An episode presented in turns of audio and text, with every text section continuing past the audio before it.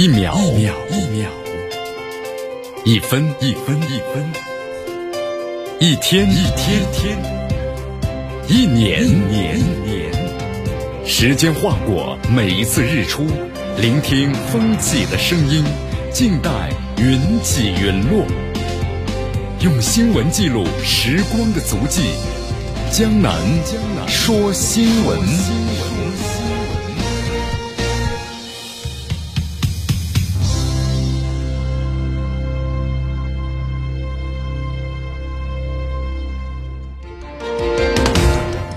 朋友们，你们好，欢迎大家来到江南为大家所带来的江南说新闻，据锁定 FM 九十六点七绵阳广播电视台新闻广广播，继续关注我们的节目。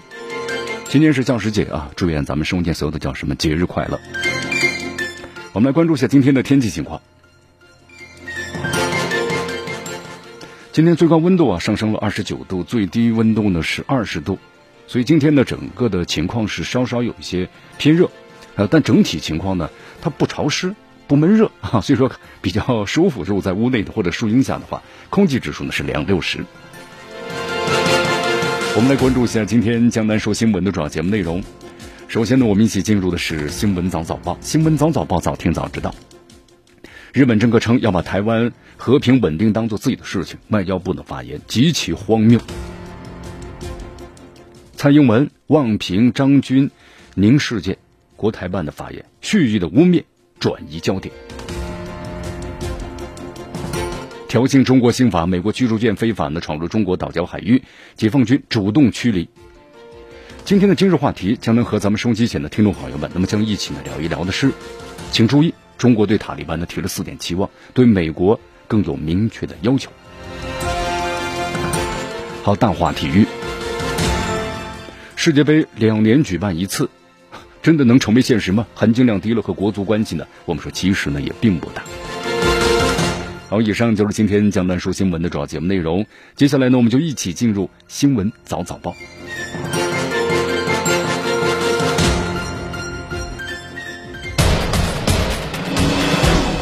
时政要闻，大事汇集，一样的新闻，不一样的观点。新闻早早报。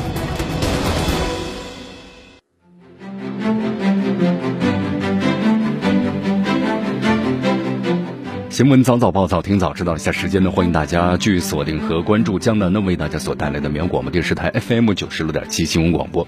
首先，我们来关注一下昨天咱们中国外交部例行记者会啊，赵立坚主持，有记者提了一个问题，就说日本这个防卫大臣呢中山泰秀称，说台湾和日本的距离呢非常近，就像这个鼻尖到嘴巴，所以日本呢会把台湾的和平稳定啊当做自己的事儿，不可能当做别人的事情。就想问一下中方对此的话有何评论？赵立坚表示啊，就这位记者，你所提到的日本政客的涉台言论是极其荒谬的。中方对此呢表示强烈不满和坚决反对。我们已经向日方提出了严正的交涉。日本军国主义分子对外发动侵略战争，就把地理邻近作为一个主要借口。在二十一世纪的今天，我们说日本呢，竟然还有一股势力来鼓吹这个逻辑，这是非常危险的动向。我们要对此表示呢高度的警惕，尤其在台湾的问题上。日本对中国人民负有历史的罪责，应该是谨言慎行。日方呢，应该立即停止干涉中国的内政，不得以任何的形式损害了中国的主权，也不得以任何的形式向台独势力呢发出错误的信号。赵立坚说：“我要再次的强调，台湾是中国领土不可分割的一部分，台湾问题纯属中国的内政，不容任何的外部势力干涉。任何人都不要低估中国人民捍卫呢国家主权和领土完整的坚强的决心。”那么坚定的意志，还有强大的能力。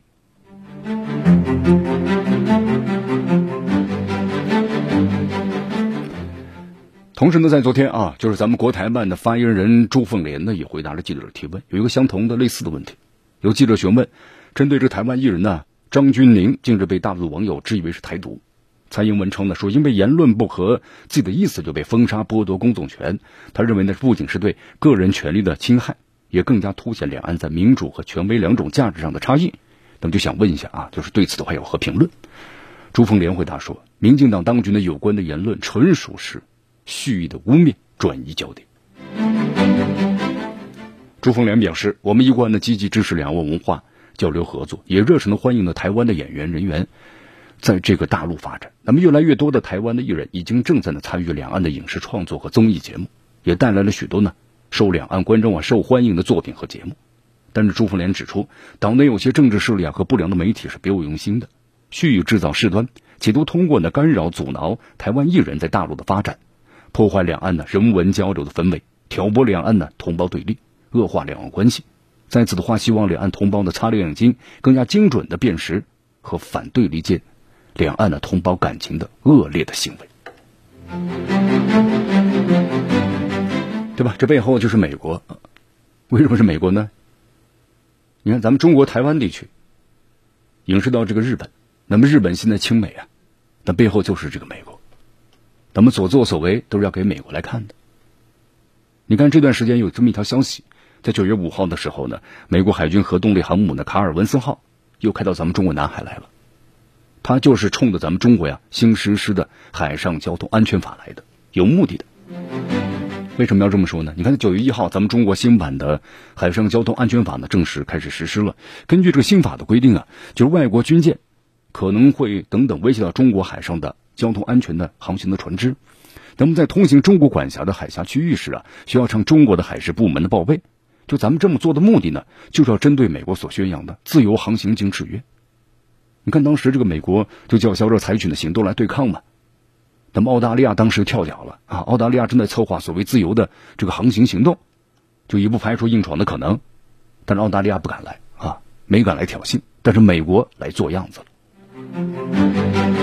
介绍一下啊，这个美国的卡尔文森号核动力航空母舰呢，本身就在这个新法规规定的必须要报备的船只范畴之内。但是这美国就宣称说，他呢，这个卡尔文森号要为自由开放的印太水域提供支持。那么进入这个南海之后啊，应美军的连续两天是进行了舰载飞机的放飞演练，而且在九月七号这一天呢，美军又派出了多架飞机，在这个南海进行高度的、高强度的侦察。你看这个美军在当天的放飞的侦察机各种类型啊，涵盖了各方面的任务。我们说这个挑衅的意味非常的浓厚。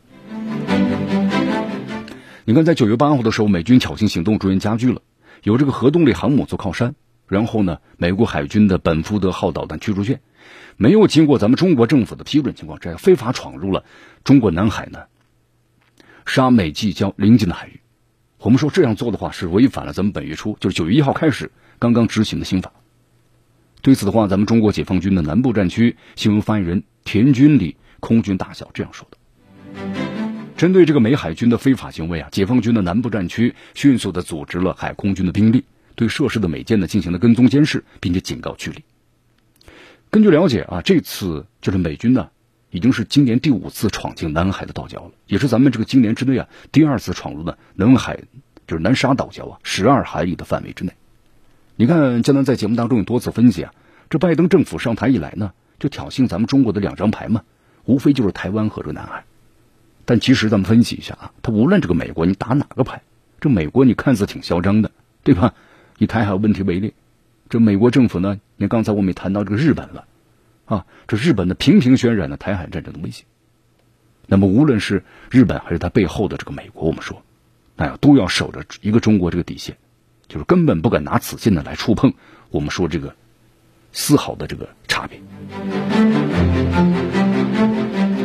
同时，这次呢，我们说闯这个南海的岛礁也是一样的。由于这个美济礁啊，它不算是岛屿，按照国际法的这个规定的话呀，它不拥有呢领海权和专属的经济权。美国这次闯入了美济礁十二海里的范围之内，其实我们说了，你要严格来说，它打擦边球。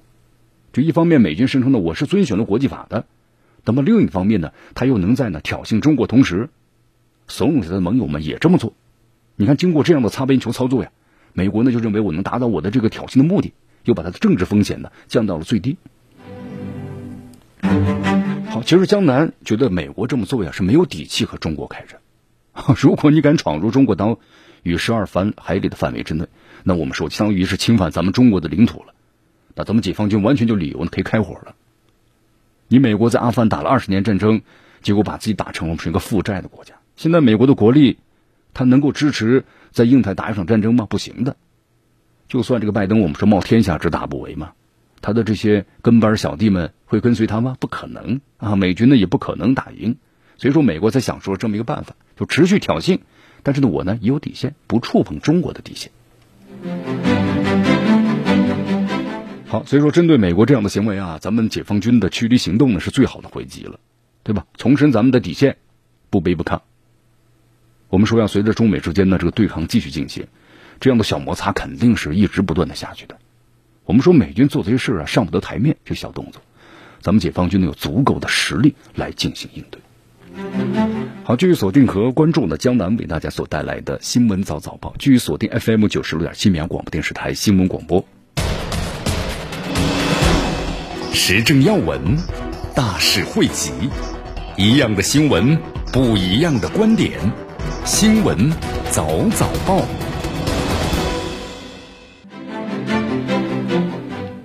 新闻早早报，早听早知道一下时间呢。欢迎大家继续锁定和关注江南呢为大家所带来的绵阳广播电视台 FM 九十五点七新闻广播。我们说这个现在世界局势啊，面临着大半局嘛。一个大的变局啊！当务之急就是这么一个。其实我们说了，自己要做好自己的这个内在的功夫，提升经济还有军事实力啊，同时呢，团结一致的姿态迎接挑战，对吧？所以说，咱们中国呀，现在呢，我们要发展策略就是把朋友变得多多的，把对手变得少少少的，这是同样是咱们都要考虑的一个问题。其实现在我们说，美国呢，我们说致力于是推行霸权的当下嘛，咱们中国俄罗斯之间的通力合作，那肯定是能够威慑这个美国的。那你看这两天有两条重磅的消息，今天和大家分享一下啊。第一件事，就中国和俄罗斯的贸易额呢是大幅度增长了。你看，在这个九月八号的时候，俄罗斯驻中国呢是商务代表就是阿里克谢表示，到今年年底的话呀，俄罗斯和中国的贸易额可能会打破记录。你看，在今年就前八个月，那么俄中的双边贸易额就达到了八百九十亿美元，和去年相比的话，就增高了百分之三十，其中很多包括是高科技的这个份额。啊，不仅仅局限于资源方面，什么石油、天然气啊，等等，这个价格的上涨。你看俄罗斯，我们说在多个公开场合的表示，中俄互为最大的邻国，而这个二零一年呢，恰好是中俄呢合作友好条约签署二十周年。那么中俄关系呢，我们说处于有史以来也是最好的阶段。你看普京在很多场合都说了嘛，不怀好意的势力企图呢挑拨离间中国关系和俄罗斯的关系，但是呢，俄罗斯是不会上当的，俄罗斯将坚持呢。对中国友好，同时和加强的交中国加强交流，深化合作。同时，你看，在今年的话，其实咱们和俄罗斯呢，不光是在油气、还有核能、还有在这个基础设施等方面呢，我们说都在一直在合作，而且还举行了联合军演。呃，今年底到明年初的话，那么中国还有俄罗斯还伊朗还要举行这联合军演，到时候印度呢也会参加。你看这两天，这个普京在。东方经济论坛上呢这样说的：说俄罗斯啊将在南千岛群岛呢设置免税区，欢迎各国呢就是参与投资这个南千岛群岛。很显然，我们说这没准是中俄再次加强的经济合作的契机，对吧？你看这日本呢就说了，南千岛群岛你赶紧还给我吧。你看现在普京呢正在开发，那就根本没有还给你的意思。普京也说了嘛，你日本先态度先要端正。好，第二件事啊，我们说普京呢是拒绝了英美的拉拢。你看，这个拜登在下令从阿富汗撤军那会儿啊，啊，包括在六月份的时候和这个普京的双方最高领导人会面，当时你看很多网友们就说，这美国在拉拢俄罗斯，俄罗斯要投靠这个美国了。但是后来你看，他是拒绝了英美的拉拢。这美国曾就是明里暗里表示，如果中俄能够仗义相助，美国可以更好的解决相应的难题啊。你看九月八号七国集团的召开会议，那么交流的重中之重是什么呢？那就是阿富汗的问题。我们说，在这之前的话呀，七国集团曾经表示呼吁呢中俄助七国一臂之力，但当时俄罗斯没有回应。你看，我们说这个七国集团呢，也是要求这个贸易啊，特别是这个多边。但是我们说，这是以西方国家以美国为首而组建的一个新的所谓的多边贸易，打个引号，它和真正的多边贸易，我们说了是两回事，两个概念的问题啊。所以九月八号的时候，你看俄罗斯外交部发言人扎哈罗娃就表示嘛。啊强调说，俄外长的拉夫罗夫决定不参加西方七国军的会议，对吧？你这个，你这个贸易方面谈的是你所谓的多边贸易，是你以西方为主这种贸易，啊，中国俄罗斯不参加也罢，没有任何的意义啊。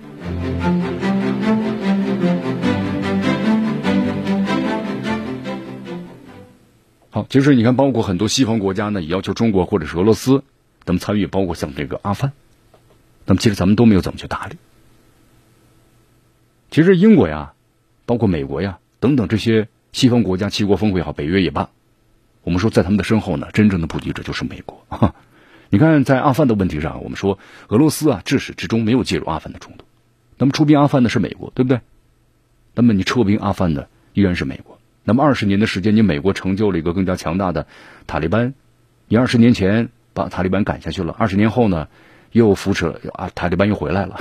这是一个本来就是个很狼、很很让人感到很很很很有一个玩笑，对吧？一个是段子，很可笑的一个段子。那么最后只能够狼狈的撤离。哦，你现在走了，想让这个中国和俄罗斯来收拾个烂摊子，这是不可能的。你所有的好处都让你美国占完了，啊，最后呢，这些事情承担的代价让中国和俄罗斯来，凭什么呢？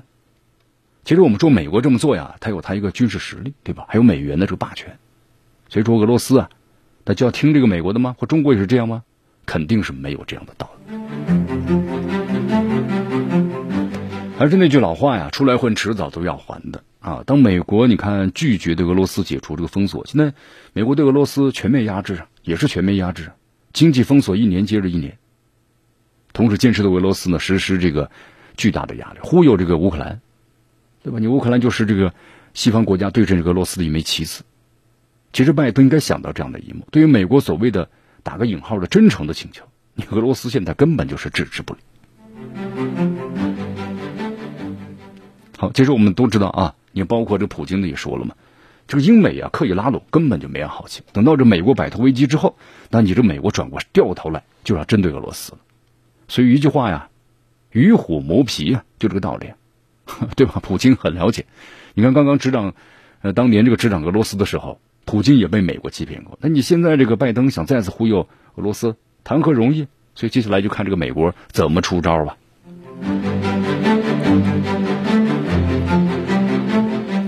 好，在昨天呢，这个俄罗斯啊就有件比较大的事情啊，什么比较大的事情？根据这个俄罗斯卫星社的消息呢，在昨天，俄罗斯总统普京啊是授予了俄罗斯紧急情况部的部长呢叶夫根尼季尼切夫“俄罗斯英雄”的称号。哟，这到底是怎么回事呢？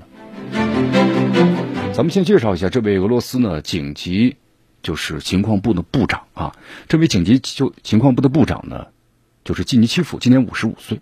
啊，从一八年开始担任的紧急情况部的部长，那么在去年呢被授予了大将的军衔，那么他是怎么回事呢？不被为什么会被授予这个俄罗斯英雄的称号呢？因为去世了，遇难了啊！因为去的时候是遇难了，怎么回事啊？在参加和北极有关的演习活动中呢，遇难了。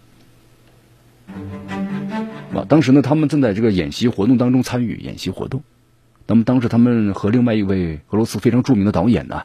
就站在悬崖边就了解情况，结果这个导演呢稍微不慎就掉下这个悬崖，掉到水里了。那么然后呢，金尼切夫就想跳下这个悬崖，跳到水里面去救他。结果跳的时候呢，这悬崖有块石头凸出来了，就撞到这石头上。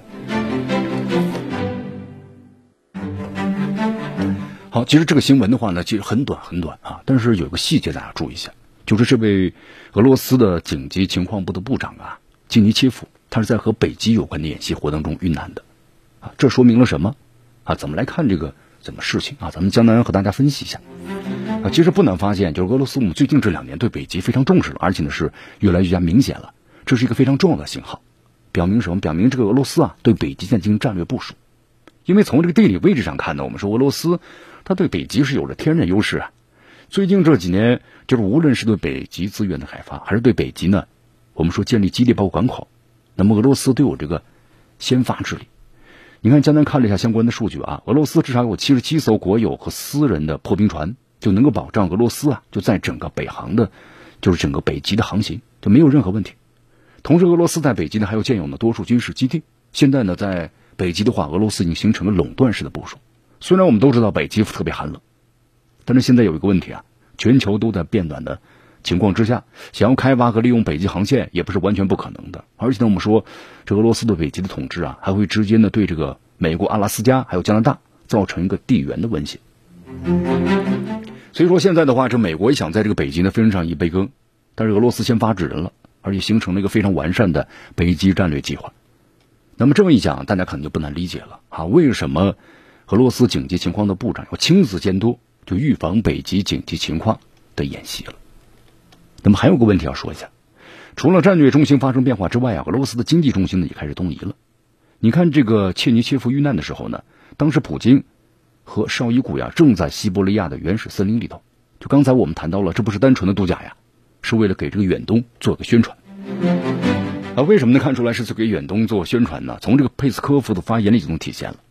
你看佩斯科夫在透露普京行程的时候说了嘛，说总统会去原始森林还有山里，会徒步旅行，呼吸新鲜的空气。那么俄罗斯政府部门呢还宣传普京的西伯利亚之行，称那里有非常美丽的大自然和旅游度旅游度假最好的基础设施。那么通过这个我们能看出来，俄罗斯啊。是想要利用呢普京影响力，带动西伯利亚整个旅游的发展。那么普京这样做的话呢，目的就很明显了，就是平衡下在俄罗斯呢东西两边的发展。你看西伯利亚的话，我们说了，原始森林非常多，到了冬天这个气候呢太冷了，人口呢稀少，所以说怎么能够把这个全球经济中心的东移、亚洲复兴的趋势呢，他们带到西伯利亚？那么俄罗斯的希望呢就在北极，那么俄罗斯的未来就在远东。啊，最后呢，还是要为一下，那么俄罗斯这边呢，英雄就是切尼切夫啊，基尼切夫呢哀悼，也希望这样的悲剧啊不要再发生。好，继续锁定和关注呢江南为大家所带来的新闻早早报，时政要闻，大事汇集，一样的新闻，不一样的观点，新闻早早报。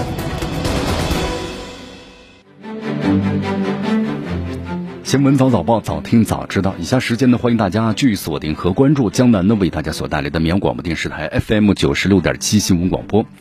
好，我们来关注一下啊，现在这个美国呢，我们说从阿富汗呢已经撤军了啊，光荣撤军吗？当然，呃，如果是光荣撤军，这个计划就泡汤了啊。这美国拜登政府呢，我们表现的好像似乎也无所谓吧。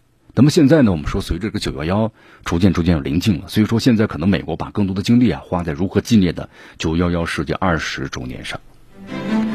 啊，我们说这个九幺幺事件呢，恐怖袭击影响了美国历史走向，那给美国社会留下了太多的创伤还有痛苦记忆。你看这么多年了，美国各种纪念活动特别多，对吧？创意也很足，但多数活动啊都是呢强调以暴制暴的军事反恐。其实咱们分析一下啊，觉得这美国好像缺乏一个深层次的关于呢，美国越反越恐的这么一个一个问题。因为你包括这美国现在从伊拉克从阿富汗，对吧？这泥潭之中，那么感觉狼狈而归的这么一个原因。所以说这种思维的话呢，让很多美国的有识之士们就感到非常担忧了。你看美国的大西洋月刊的这样说嘛，光靠暴力，美国人是保护不了自己的。呃，介绍一下啊，历次九幺纪念活动啊，美国国防部呢参与的力度是最大的，啊，今年也是不例外。你看这个五角大楼，今天看了一下这个媒体的宣传嘛，除了在官网开设有专门的纪念网页，把当年的被恐怖分子呀架机冲撞五角大楼时丧生的遇难者名单、姓名、简历都一列出之外，还将举行现场的盛大的纪念仪式。你看，在一九年当时纪念活动中，就是时任总统特朗普嘛，还有第一夫人梅拉尼亚。前总统的小布什，还有前国防部长啊，这个拉姆斯菲尔德都到场了，而且献了花圈。你看，去年是新冠疫情，那么五角大楼九幺纪念馆呢没有对着公众开放，但是国防部呢，美国啊一年一度的纪念活动啊依然在举行着。好，那么今年的九幺幺呢，美国国防部根据情况，你看媒体的报道，一如既往要举行纪念活动。那么突出的重点呢，我们说还是美国军人为这二十年反恐战争啊所付出的。牺牲和风风险，要表现的海外战功的官方纪念馆呢，也对公众呢恢复开放了。还有这个隧道呢，智塔基金会、退伍军人和消防员团体，啊，以永远不会忘记为主题的音乐会，包括步行、赛跑、骑行等等等活动啊，都要举行。你看，我们说现在这个美国呀，新冠肺炎的肆虐呀，感染人数超过三千多万了。你看，在这个去年的话，二零二零年截止到十一月底，当时感染人数才一千一千多万，现在三倍了，对吧？死亡呢？现在几十万人了，那么随着这个德尔塔变异毒株在美国快速传播，美国累计死亡病例现在已经达到快六十五万了。所以说，你看这美国在缅怀逝者同时，那么组织这样的大型纪念活动，能够保证公共的卫生安全吧。所以说，希望美国呀，真正反思九幺幺，九幺幺之后的美国现在到底是安全的还是更危险的？其实多年来啊，我们说这美国呢以反恐名义常年征战，但是在纪念活动方面呢也是不遗余力，因为他们要解决呢这个士兵为国而战的心理问题。你看，包括去这个打这个阿富汗、打伊拉克，你看后来采访当中很多士兵去了，就说你到底是干什么来的呢？哦，我们去解放他们来的，为他们的自由，为他们民主。但后来去了之后，发现呢好像不是做这些事儿啊，没有帮他们重建或者是更好的发展经济，而就是打来打去。所以越到最后的话呢，让美国的士兵们呢越惶恐，这我到底来干什么来了？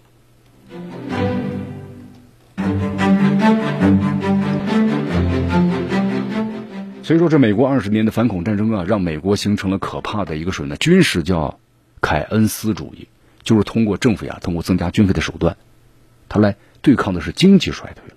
经济不好，靠你的军事，海外战争、国防支出，这只成为拉动的经济增长的法宝，这样可行吗？反恐战争能够使美国再次繁荣起来，是不可能的事情。所以说，你看这个历史是无情的啊。所以你美国如果再迷信的用武力避免九幺幺重演，那就是一场梦幻。你在打击别人的时候种下了仇恨，那么这仇恨有天迟早要来报复到你的身上的。所以说呀，那场的没法实现的阿富汗的光荣撤退，我们说了就是很好的证明。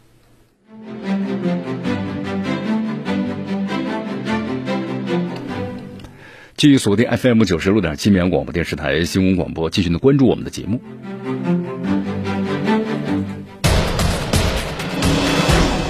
时政要闻，大事汇集，一样的新闻，不一样的观点。新闻早早报。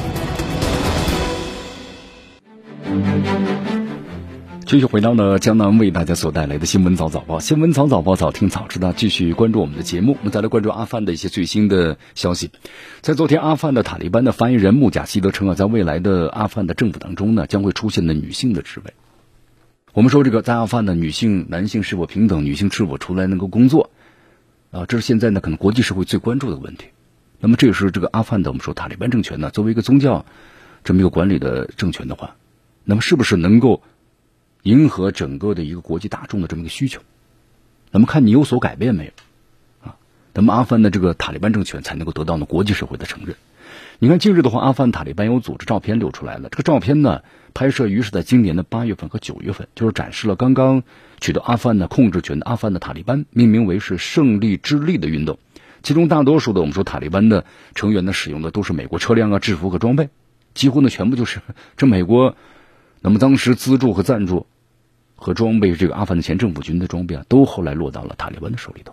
你看，这个穆贾希德当时对这个西方媒体这样说嘛：“他说这个政府是临时的，是在遵守呢伊斯兰教法前提下，我们将会呢为女性提供职位，这是开始。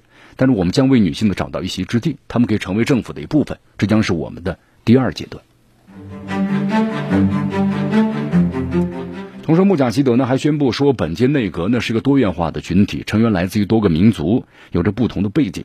塔利班希望同世界各国要保持良好的关系，啊，塔利班随后呢还发表声明嘛，就临时政府呀将确保阿富汗的有持久和平、繁荣和发展。那么塔利班的最高领导人就是海巴图拉·阿洪扎达将军的艾米尔的身份呢领导整个的国家。好，这两天这个我们说了，阿富汗整个的这个形势啊，逐渐逐渐的趋于稳定了，啊，但是呢我们说其中还有很多不稳定的因素。你看，这个阿富汗塔利班呢，刚刚宣布组建临时政府，然后美国国务卿布林肯就宣布，就你塔利班呢必须要从世界赢得合法性，就是你现在美国还不一定承认你，那么塔利班呢要求美国呢提供阿富汗被冻结的资产，那么同时也呼吁加尼政府呀公务员的返回国内。我们说现在这个阿塔利班的整个的特别银行资金太少了，您现在要求是每个公民一个月只能兑换的两百美元。啊，特别对家庭里有这个重大疾病的患者来说呢。两百元你能支撑多久啊？支撑不了。但是我们说前阿富汗前政府呀，那么在这个美国还有大约几十亿的美元被冻结了。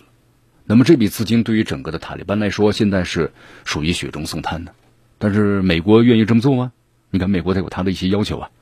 这布林肯呢也说了嘛，你塔利班你寻求国际的合法性啊，任何合法性、任何的支持，言下之意要靠你自己来争取。你看，我们说现在这段时间呢，在阿富汗呢，特别是这个塔利班接管政权之后呢，银行和市场啊，这两天逐渐都开放了啊，包括这个最大的金融货币市场可以自由的进行交换了。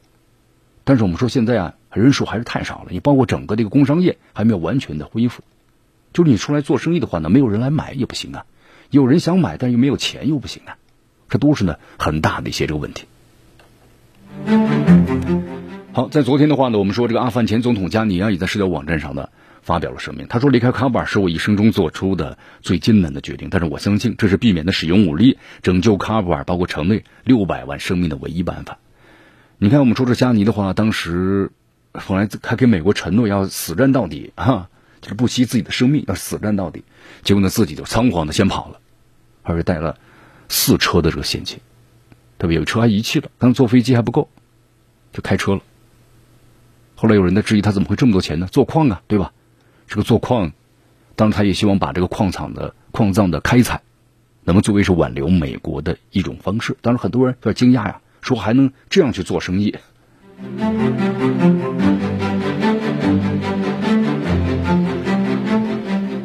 好，在昨天还有个最新的消息啊，你看这西方媒体的话呀，就是报道，包括像英国，英国呢还是希望呢和这个那么塔利班。能够继续的展开这个对话合作，那么同时呢，你看在这个西方的媒体报道说，美国呢正在召开一个扩大的西方集团会议，以确定和塔利班政府那么合作的框架。就美国呢发现，哎，呃，事情呢不如我所愿，在发展当中，这美国希望自己的快速撤军之后，阿富汗乱起来。那么等到乱的又不可开交的时候呢，美国再出来进行干预。但是事实好像如他刚好相反。那么塔利班呢，你看。从五月份开始到现在，短短的三个月之内，那么攻占这个整个阿富汗的大城市，那么也就花了十多天的时间，包括喀布尔，这是让美国所没有想到的。所以说，突然一下子美国再不参与介入的话，就发现了自己好像这话语权都没了。所以说这两天的话，你看美国国务卿这个安东尼布林肯，还有就是德国外长啊马斯，那么召开了二十多个国家西方国家啊一个集团会议，在网络上召开的线线上视频。那么就是说，怎么来和塔利班进行合作？你看，这美国突然发现，如果再不积极点的话呢，那，这个阿富汗，那这个权力，我们说这个真空这个地带的话，就完全要被其他国家所占领了。那你这个，所以美国的话呢，肯定不愿意呢丢掉自己的话语权。江南再为大家说一下印度啊。我们说这个印度呀，也跟这个阿富汗有很大的关系。你看塔利班执政之后的话呢，阿富汗将何去何从？我们这段时间我们在节目当中谈的非常多，这是国际社会呢一个关注的热点的话题。如果是持久和平的阿富汗，那肯定为整个地区呢能够创造呢积极的发展前景。但是反之的话，我们说阿富汗呢，如果又陷入动乱之中，那给周边国家安全形势造成不利影响啊，对吧？这是美国最大的心愿，当时希望呢塔利班和这个。阿富汗前政府，那么至少呢，你混战半年到三个月，那么这样的话，对周边国家，咱们中国、巴基斯坦、伊朗，那么都会受到极大的影响。好，但是现在呢，不能够为这个美国所愿了。你看这两天呢，在这个巴基斯坦主持下呀，中国、伊朗和土库曼斯坦、乌兹别克斯坦、有塔吉克斯坦，那么六国要举办这个外长的虚拟会议。巴基斯坦外长呢，就是表示啊，那么局势呢。就是现在呢，是必须要马上坐下来好好谈一谈，就阿富汗的整个的情况，一起应对挑战，抓住了新的机遇，为地区繁荣啊提供保障。我们说这是阿富汗政府呢，就是临时政府啊成立一天之后，那么举行的首场呢多国的外长会议。因为这阿富汗的国内震荡的局势，我们就不再多说了。那么没有一个好的平安稳定的这么一个态势，还有包括自然灾害，那么很多很多阿富汗人呢不愿意再留在阿富汗了。我们说要从阿富汗的出走的人，不光是。就是可能之前为阿富汗前政府或者为西方国家服务的这些阿富汗人，害怕塔利班报复，那么更多的是怎么样呢？太穷了，觉得想要趁这个机会啊离开阿富汗。你看，我们说这个巴基斯坦也是和阿富汗的接壤吧，在地缘、宗教、文化上都差不多。去年都一百五十多万人逃离了这个阿富汗，然后呢跑到这个巴基斯坦了。所以巴基斯坦这个国家，我们说本身呢也不是特别的富裕啊，接收这么多人的话呢，对他来说有巨大的经济压力。而让国内的治理啊变得特别困难，所以说这个阿富汗的稳定下来的话，对于巴基斯坦来说呢，不管是从政治还是从经济上啊，都是有非常大的好处。那么塔利班掌控着阿富汗之后啊，会从侧面让这个巴基斯坦的实力呢逐渐增强。那么印度呢？我们说和巴基斯坦一直在交恶。那么看到这个塔利班如果要是和这个巴基斯坦在合作的话，这种情况他们是没办法容忍的。你看，在这个二十年前的时候，阿富汗战争一爆发呀，印度当时呢以为有便宜可以捡啊，展现出大国形象嘛。跟随美国在阿富汗到现在为止二十年投资了大约三十多亿的美元，希望和美国扶持这个傀儡政府呀，成为战略上的盟友，就联手对抗巴基斯坦，让这个巴基斯坦呢我们说两线作战呢自顾不暇嘛。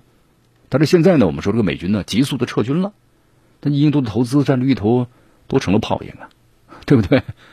你看这个这两天啊，上个月的时候，这个联合国召开两次会议嘛，讨论相关的问题。这印度呢就想利用安理会呢轮值主席国这个职务上的便利，但是把巴基斯坦一脚给踢出去啊。但巴基斯坦被踢出去以后啊，伊朗呢就仗义为其辩护。那么在第二天，伊朗呢就把这两个国家都给踢出去了，当时引起了国际舆论的哗然。他说？你联合国开过会，你各国家针锋相对，你指控我，我反驳你，这都正常的，可以理解呀。但在国际公开这个场合，利用职务上便利，禁止一个主权国家去出席会议，那这印度就太小家子气了。你看这巴基斯坦作为阿富汗问题的直接利益方，竟然不能参加这个会议，简直贻笑大方啊！说白了，就印度在这方面所作所为呢，不加任何掩饰报复，有大国的野心，但是呢，根本就没有大国的动力。好，我们说塔利班宗教呢，还有这个治国理念呢，和伊朗是很相近的，两国又是这个邻国。那么，如果由他们来掌控阿富汗呢，势必和伊朗交好的。那么，在这种情况之下，咱们分析一下，印度在阿富汗的布局肯定会被这个瓦解。以阿富汗为起点的中亚战略，包括欧亚大陆战略，那对印度来说就纸上谈兵了，你没有任何的这个什么呢？实际的权利了。在地缘格局中，这莫迪感到太孤独了，所以不惜啊，在这个联合国呢撕破脸皮，要维持自己的立场。想为自己的阿富汗问题上呢，争取到更多的话语权。但是我们说这印度呀，你看二十多年前就压错锚了，一直和阿富汗前政府的接触，对吧？没有以正面的态度。你和阿富汗的塔利班接触过吗？没有，也没有对待他们。你想要在一朝一夕之间就建立良好的关系，想让自己在阿富汗的重新获得影响力，对印度来说不是那么容易的一件事儿啊。好，以上呢就是今天新闻早早报的全部内容啊。那么接下来呢，我们就进入。今日话题，今天今日话题，咱们谈谈就是关于这个阿富汗。咱们中国呢对塔利班提了四点期望，对美国呢更有明确的要求。那么这些内容具体是哪一些呢？关注今日话题。